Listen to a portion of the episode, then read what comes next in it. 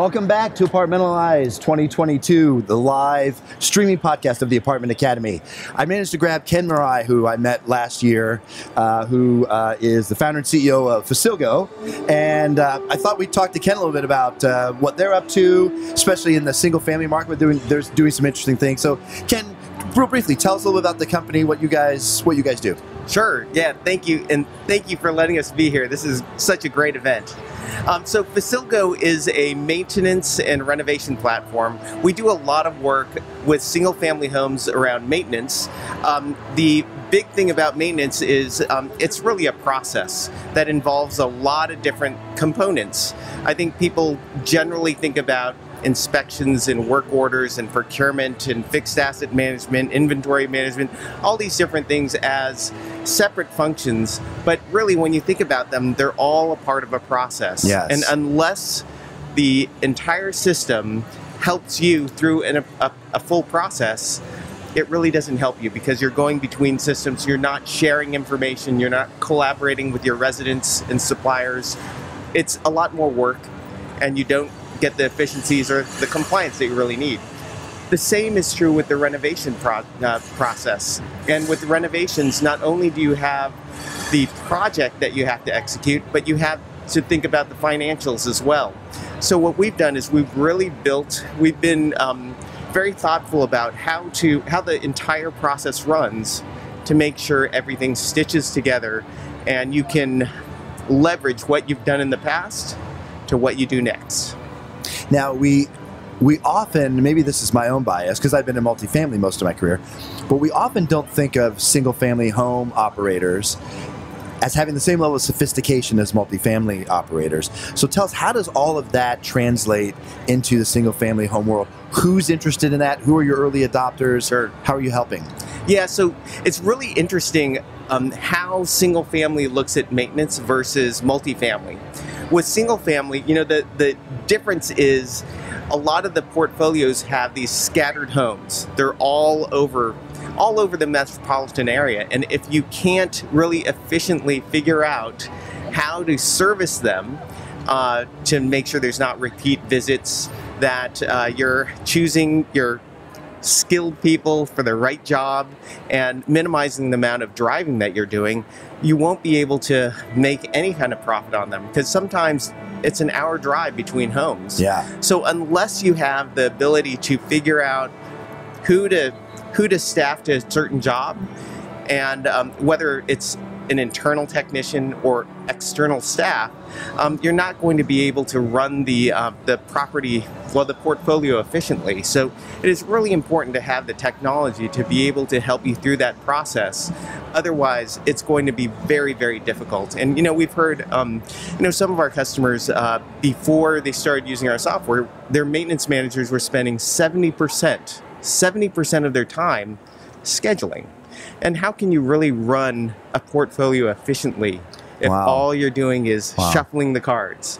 So um, what we've done is we've dramatically changed that. So um, and and the other thing that that the single family operators um, realize is that their uh, their uh, customer experience is all about maintenance. Maintenance is where the residents touch the company. And so, if they want to have a good experience and um, have a good renewal rate, they need to make sure that that maintenance process is stellar.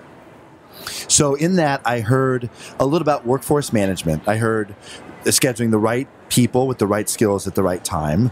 How do you guys facilitate that piece? Um, so we have a lot of tools to be able to help people visualize what they need to do. And then also we have a lot of optimization technology to be able to put the right jobs to the right people. Um, the other thing that we do is we allow a lot of self-scheduling by residents. So, you know, a, a large part of the um, of the maintenance manager's job is now taken away if you can do self-scheduling Yeah.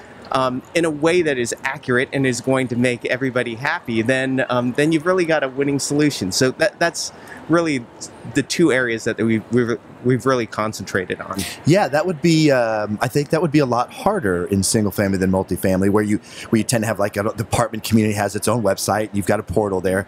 How would you facilitate residents self-selecting a time for maintenance? Do they going? Are they going to your website? Are you creating some other portal for them? Yeah, it's a combination of you know. I, I think in the um, with multifamily, a lot of the resident portals don't.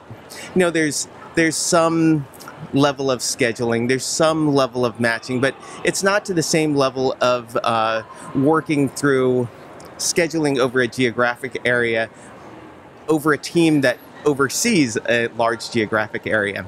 And I think that's one of the things that um, multifamily can really learn from is, you know, we're all running into staffing issues right now. Right. Um, nobody's available. The turnover is extremely high. So how do you how do you deal with that? Well, one way is you outsource everything.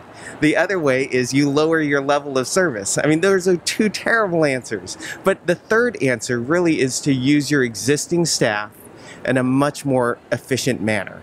And that's that's what we do. We help people use their staff, you know, across um, across properties.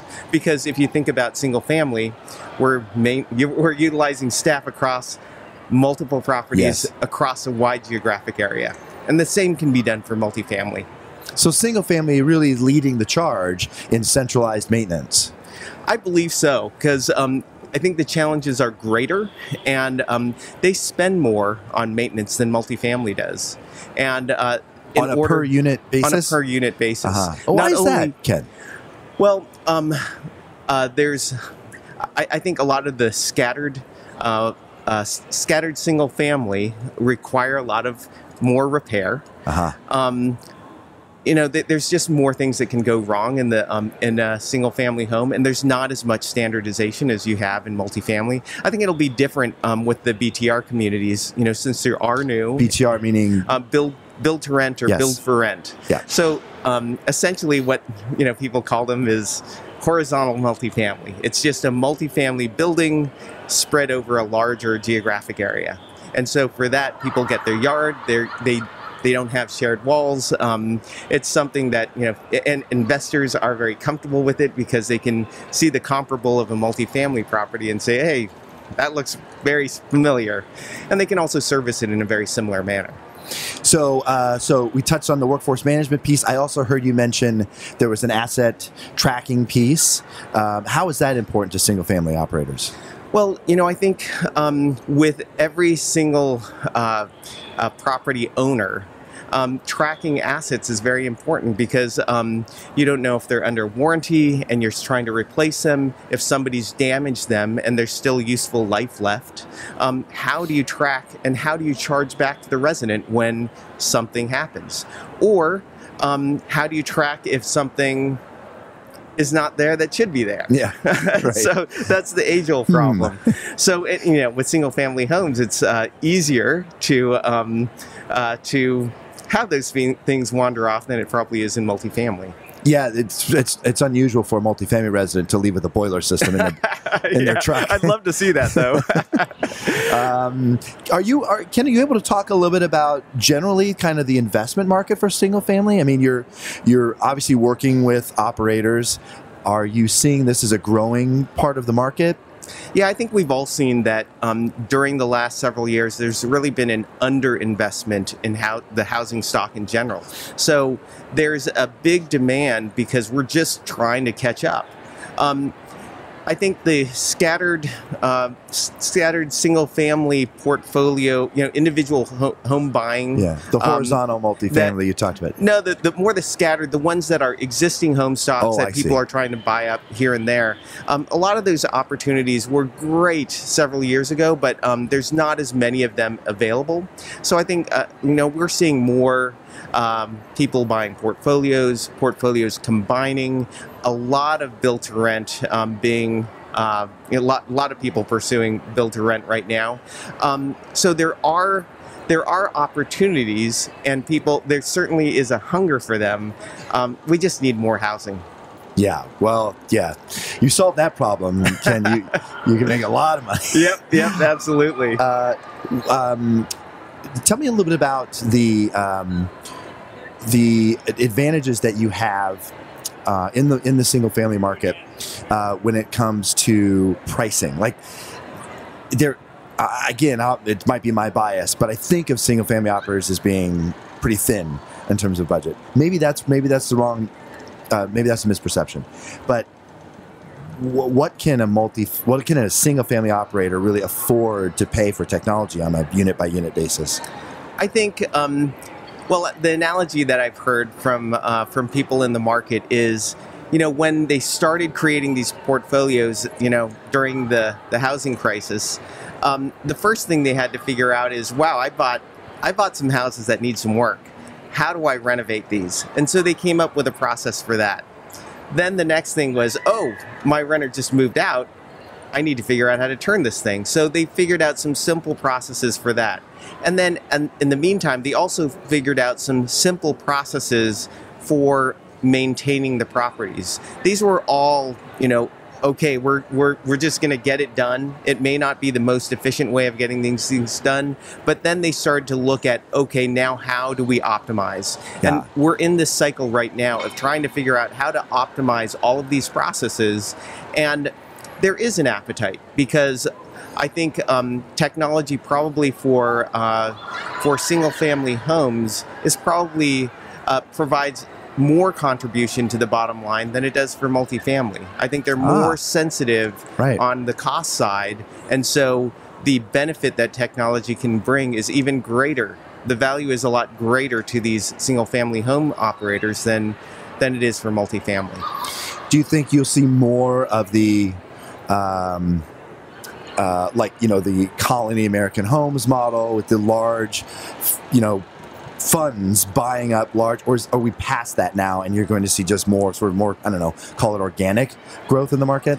I think um, single family rentals are going to follow the same kind of path that multifamily has in terms of consolidation. Right now, we have a very, very fragmented market. Still, um, you know, the amount of rental homes um, versus multifamily, I mean, we're, we're kind of neck and neck right now. Um, the the uh, the industry for SFR um, is pretty nascent. Um, the players are all young. Um, they aren't as large as they could be, um, and I think a lot of them have aspirations to be extremely large. And I think the market will allow for that, especially um, as they figure out some of these operational processes m- being more efficient. Um, that's going to be, um, you know, a competitive advantage for them. And the ones that can operate really well are going to grow like crazy.